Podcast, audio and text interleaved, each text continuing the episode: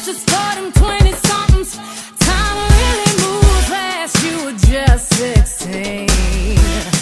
This is for them 30 something that didn't turn out exactly how your mom and dad wanted you to be. Welcome to Point Your Toes, the adventures of an NYC dance teacher. I'm your co-host, Danielle Colangelo. And I'm your co host, Tony Williams II. This podcast is all about the adventures that Danielle and I have as dance teachers and choreographers living here in New York City. We'll share our experiences and all the ridiculous and hilarious truths. With that being said, let's get into today's topic. Outdoor theater. We've, I'm sure we've probably told stories from our outdoor theater time, but I don't think Danielle and I have ever completely discussed uh, outdoor theater. And it's such its own Yeah. kind of like special bird that I feel like it deserves its own. Yeah, and I feel like, you know, Tony and I were talking, we're like, all right, it's the summer, we're done with work now. And a lot of times you find, you know, nine times out of 10, you find outdoor theater during the summer, right? Because it's warmer, you can be outside. Um, and it's so interesting. So, yeah, we were like, let's do a little episode and to kind of talk about the ins and outs of outdoor theater, the challenges, the do's, the don'ts, and just um, our perspective on them and how we, you know, do we like it or not like it? Outdoor theater can technically encompass a lot of different things, uh, a lot of different types of theater and performances. So you have your outdoor theater that is literally like a bare stage, no covering at all, no walls, just like a stage, a raised stage to perform. Mhm. Um, so technically, you can include like concerts and like outdoor like performances at festivals. Those technically are considered outdoor theater spaces or venues. Mhm. Um, and then you have the ones that are are better, where there's like there are walls of some kind. yeah, Uh, you'll get like the ba- like the band shells. yeah, Um, yeah, where it's like a dome, and those are those are just better for sound in general. Um, 'cause a lot of times those are made for performances. None of these venues, however, are good for dancers. I'll go there and say it. You're on concrete, which again, dancers, our knees, our hips, our joints, like concrete is never what we want to be dancing on. But all of these stages are either like, con- especially if we're going amphitheater, like, you know, if you're dancing on concrete, maybe you'll have some Marley on top of the concrete. You know, maybe you'll get a wooden a wooden deck, but like none of these are ideal dance Mhm. floors. So that'll be my first caveat to anyone that's like thinking about outdoor theater.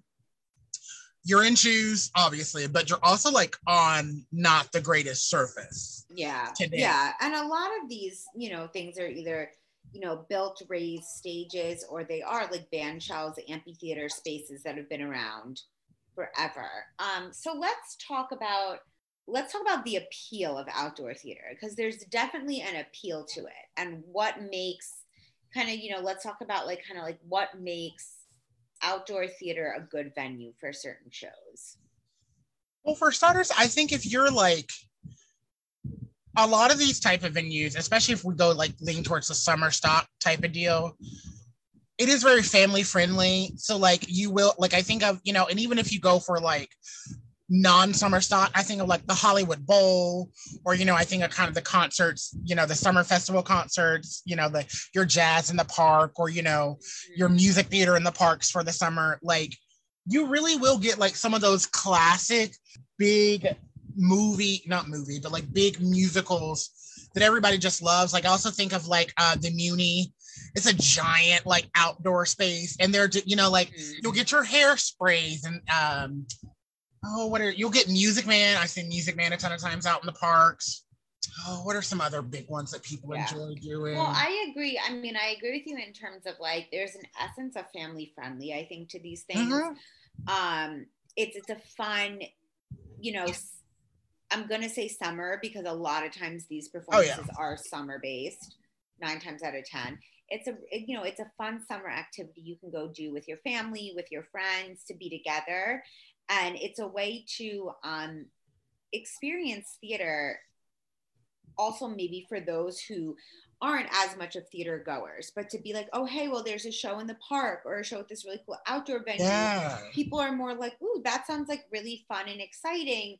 Um, let's go. So I think like that's a huge uh, appeal to these type of outdoor performances is you can easily kind of sway or invite people who don't necessarily see theater to go to these more because you're going to be in the, like a cool different venue outside in the summer air um You also get, like- more fun It does. Like I think about the times I've performed in, in in shows like that that are outside. Like honestly, everyone is just there to have a lot of fun because you really do get kind of like those massive casts where like you never like there's usually like 20 plus dancers or something crazy like that. Like you never get a large group of dancers like that, or you don't typically get that, you know, with things kind of scaling back, you know, people choosing smaller musicals and whatnot, you know. So like a lot of times it's just a lot of fun to like be in those types of shows anyway. Little Mermaid, sorry, that's another one. There's lots of Disney, lots and lots of Disney in uh, these outdoor venues.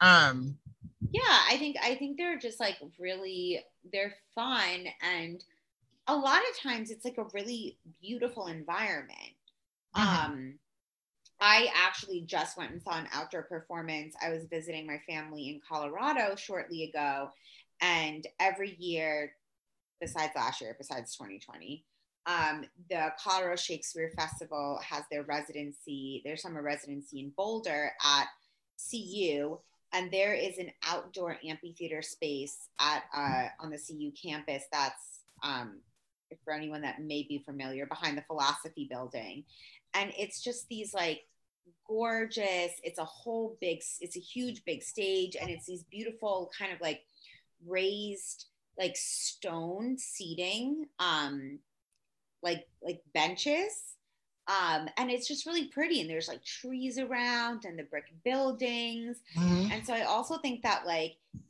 usually these spaces are gorgeous right? Or i think about like shakespeare Oh, yeah. in the park at central park. And um and that's like this beautiful huge like open venue surrounded by greenery in these wood these like big wood dome. And it brings this like again this super fun essence of like i get to go to this really cool space to see the show Um, so that makes me think of the best one I've ever seen is uh 25th annual Putnam County Spelling Bee in St. Pete, Florida, on the water. Like they basically Mm. erected a stage and set and everything like on this gra- this grassy lawn. And so like to your left, you're just looking at the cityscape and this giant water body of water. Uh, gorgeous so like it's, it's a nice breeze off the water. Everyone's so relaxed and chill. Um, at, like I absolutely loved it. Um, and then also like Spelling Bee is such a fun show anyway. You know, and like, and uh, if you're not familiar with the show, it's a spelling bee competition. So like, audience members are invited on stage as well to like participate in the show. Um, so like, you're out with your, you're having a picnic with your family, and I was one of the people invited up, and we were apprentices at the time. So like, it was just such a fun and inviting day, like such a fun and inviting day that I was Yeah. like, uh, why, why wouldn't you want to do this? Yeah. Um, So I really think like that's the huge appeal about them is like it's a really cool. They're always cool spaces. They're cool Mhm. spaces to perform in. Um, you know, they're cool spaces to go watch a show in. And I think that it's like you said, like it's just fun. It's fun for everyone. So I think that is makes- the big appeal of them. and it harkens like, and if you're a theater nerd, uh, harkens back to like the Greeks and you know the Yes, like amphitheaters, absolutely. type of deal, and it like, it's such a, it's it's very rewarding because like Yeah. you don't really think like.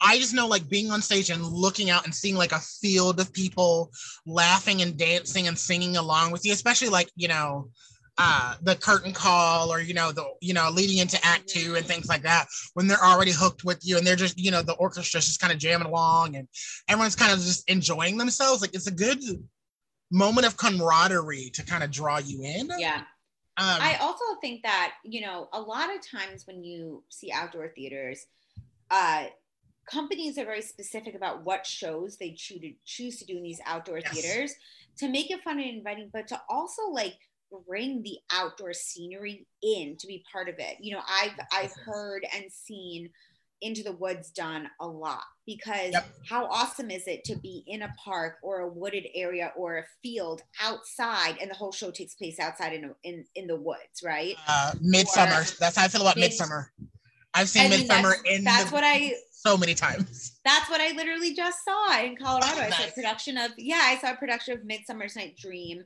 and it's just like it really does add this whole other environment where you don't even really need a lot of scenery because the literal outdoors is your scenery, and that's so fun when you get to do those shows that have that take place a lot outside, and then you're literally outside performing. Um, again, it just brings a whole nother level of like this is really fun, exciting experience.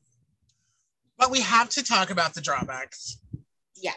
and I, I, will say they they're not even numerous to me because it's a lot how I feel about the dance floor, which I had to mention because it's always the one thing that bothers me is that like oh yeah, the dance need- floor is going to be probably one of the biggest things, especially like coming from dancers. It's going to be Oh yeah, one of the It- hardest things. well, and I would say it's an adjustment coming from an enclosed studio, uh, or you know, an enclosed con- concert dance theater background. Like, it is not that. You know, Mhm. um i will say i will honestly say if you're going from uh the dance world which uh into the music theater world it's a good transition to kind of learn how to over emote sometimes because you're on such a large stage Mhm. um and you do have to play to the back of the house because it's such a large place um, Um, yeah, it's definitely a transition for those who've never performed in an outdoor space. But I agree because I'm really thinking about it. And usually, you know, because you're outside, it's just like the net, the natural nature noises and hustle and bustle. You can hear cars, trees blowing, animals. You have to learn how to, yeah, like project bigger, be bigger. So I agree that I think that's like a great learning curve in that. and it's i will say like because like it, at first you i will say usually in those rehearsals or the first time you go there will be a moment where some noise that is uncontrollable will happen or something you know mm-hmm. a horn from a boat on the lake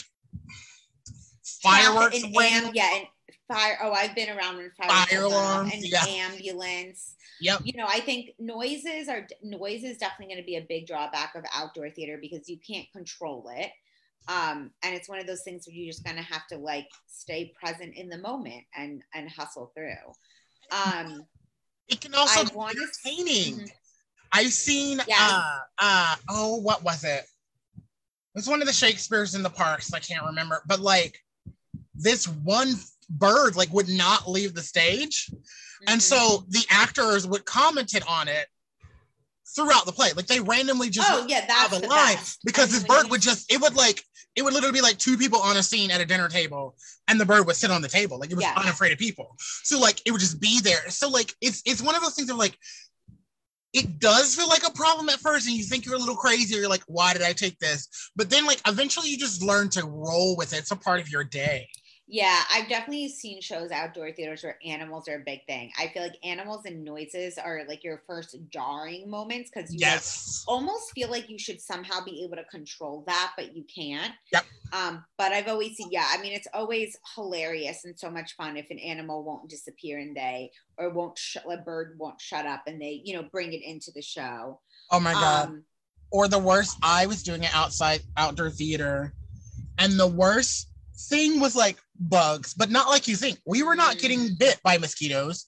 we were there's dealing with gnats flying. we were just dealing with gnats which again do no damage to you they're just around your face Annoying. They're annoying. and so the only way to get like gnats always go to the highest part of your body so i remember we would just randomly be in rehearsal and someone would just raise their hand and you're you're thinking that like they need attention but in reality they're just pulling the gnats away from your face. So it would be the like the most ridiculous thing where like someone's halfway through their song and they're about to belt and they literally put their hand up so the gnats fly towards their hand not their mouth as they're about to belt. Like just dumb such dumb ridiculous things that you can't it- it's control just- right. It's things that you don't necessarily think about at first that you're like, oh wait, I can't control this. Yep. Um, before we talk about like the biggest, you know, downfall of outdoor theater, I I before we talk about that, which I'm sure we all know what it is, I do want to talk about lighting. So lighting is one of those things. So if Yeah. you've ever seen an outdoor show, you might take a step back and think, oh my gosh, they're always at night. There's never a matinee. and that's be and they always start late like a lot of outdoor theaters too like the production won't start until 8 o'clock or 8 30 Sunset. like yeah because they're getting to sunset so usually what ends up happening is the first act or half of the first act is mostly in daylight and by the time we get to act two it's dark and you can see all the lights and you know i'm i'm sure from a um lighting designer you know it's it's kind of frustrating because it's like you can't see your work Well, it's a, Um, it and takes a special and- kind of lighting designer to light an outdoor show. Oh yeah, and as an and as an actor or performer, it's kind of like, damn, like I feel like there's nothing, there's no lighting, there's no, you know, that theatricalness about it. But you know, so I would say that's a downfall. However, when it does get dark though, those lights are always so so awesome. Or for me, it breaks away that barrier, which I don't know. It depends on the person. Sometimes I love it, sometimes I hate it. Like I love it because that extra lighting isn't there, or like because it's outdoor theater and everyone is so close. Like And you can see everyone and You like can they see can really see everything. you. Yeah. You can you see babies getting their performer can see, diapers yeah. changed. You can see, you know, someone falling off their lawn chair to get Yeah. something out of the cooler. Like it's very, very it's just another Real. one of those things where I feel like, you know, you think like animals, noises, bugs, lighting going into a contract, you might like not really stop and think about like these are things we're gonna have to just like work with. oh Um, completely. And then obviously the biggest culprit of outdoor theater downfalls is the weather. The weather. And because so nobody can control the weather. And the thing that like I have learned between the great outdoor theaters and the bad ones is having a good emergency plan when it happens. Mhm. It's not a fact of if, it is going to happen. You're going There to have one of the one- two. Yeah, I mean, you might get Blistering so heat. lucky, but there will be one performance where the weather just like it's supposed to stop raining, or it says in the forecast it's going to rain all day. And what do you do? Because people already paid for that performance. So what's your plan B? Or like like I said, the two biggest for me were blistering heat Mm-hmm, and torrential downpours. mm-hmm. because and the funny thing is heat was always the one that was difficult because like heat advisory people have already paid tickets you know. It's outdoor Mhm. theater it's going to be fine. But then depending on what show you're doing we're dancing and singing and we're in costumes. So depending on certain costumes i'm dying on stage in 70 degree weather let alone 80 90 100 degree weather. Also trying to rehearse when all the set pieces are on fire is a thing and then just the opposite. It's just like you said it is pouring down raining. Oh it's supposed to stop at 7 p.m we'll be good. Will the set be dry? Will the stage Yeah. be dry? And a, lo- a lot of times a lot of times if you if you're going to like a really professional production they'll have a backup space right? So like i Mhm. know like i said i recently went to the colorado shakespeare festival in boulder. Their backup space is the university theater right? So if it's way too hot or it just won't stop raining they'll take set pieces and they'll move everything and everyone inside so that those tickets don't go to waste. You know what sucks is when you might get a situation where maybe it's a production where there is not the ability to have a backup space. Um, and again so there's one and i'm going to mention because if you live in the state of texas you know what i'm talking about. Texas musical is a outdoor theater space which i love them their theater space is in the middle of a canyon mm, couple miles away from a city. So like once you're in the canyon, you're in the canyon. And so once the show started, there really isn't a point in stopping because like if, if you're rained on, if you're wet, you're wet. Like you're not you're not getting dry until you get in the car to head back to the theater space. And Yeah. it's like this state thing that happens every year. And I know several other states that have one. I just thought of, uh, I think of the Texas one specifically just because like you're in the middle of a canyon. There is nothing above you. Like mhm. oh i've gone to see outdoor Nothing theater where it started raining and they just do a rain hold and usually you know they'll be like okay everyone can go inside to like where the where the box office is and the restrooms and you can hang out in there and then we'll do a rain hold i've also been to outdoor theater where it'll be like drizzling consistently and they're like we're not going to do a rain hold we're just going to perform in the drizzle Yep. and if you want you know you bought your ticket we're not going to give you a refund and like had to sit there with a poncho because it's drizzling for the whole like two to two and a half hours What but did I because it's just drizzling they're not going to do a rain a rain hold I saw like one where like they didn't do a rain. What was it? It was some musical where like they didn't do a rain hold. It was rent. It was rent. They didn't do a rain hold because it was just drizzling. But every time they would get to a group number, the rain would like pick up, but like not quite enough for them to stop. But you would always kind of see the actors kind of being like performing and trying so hard to stay in it. But then like you'll hear a, a boom in the distance and everyone will pause. And then we would not hear another boom for like 30 minutes. So we're like, I Yeah. guess we're still going.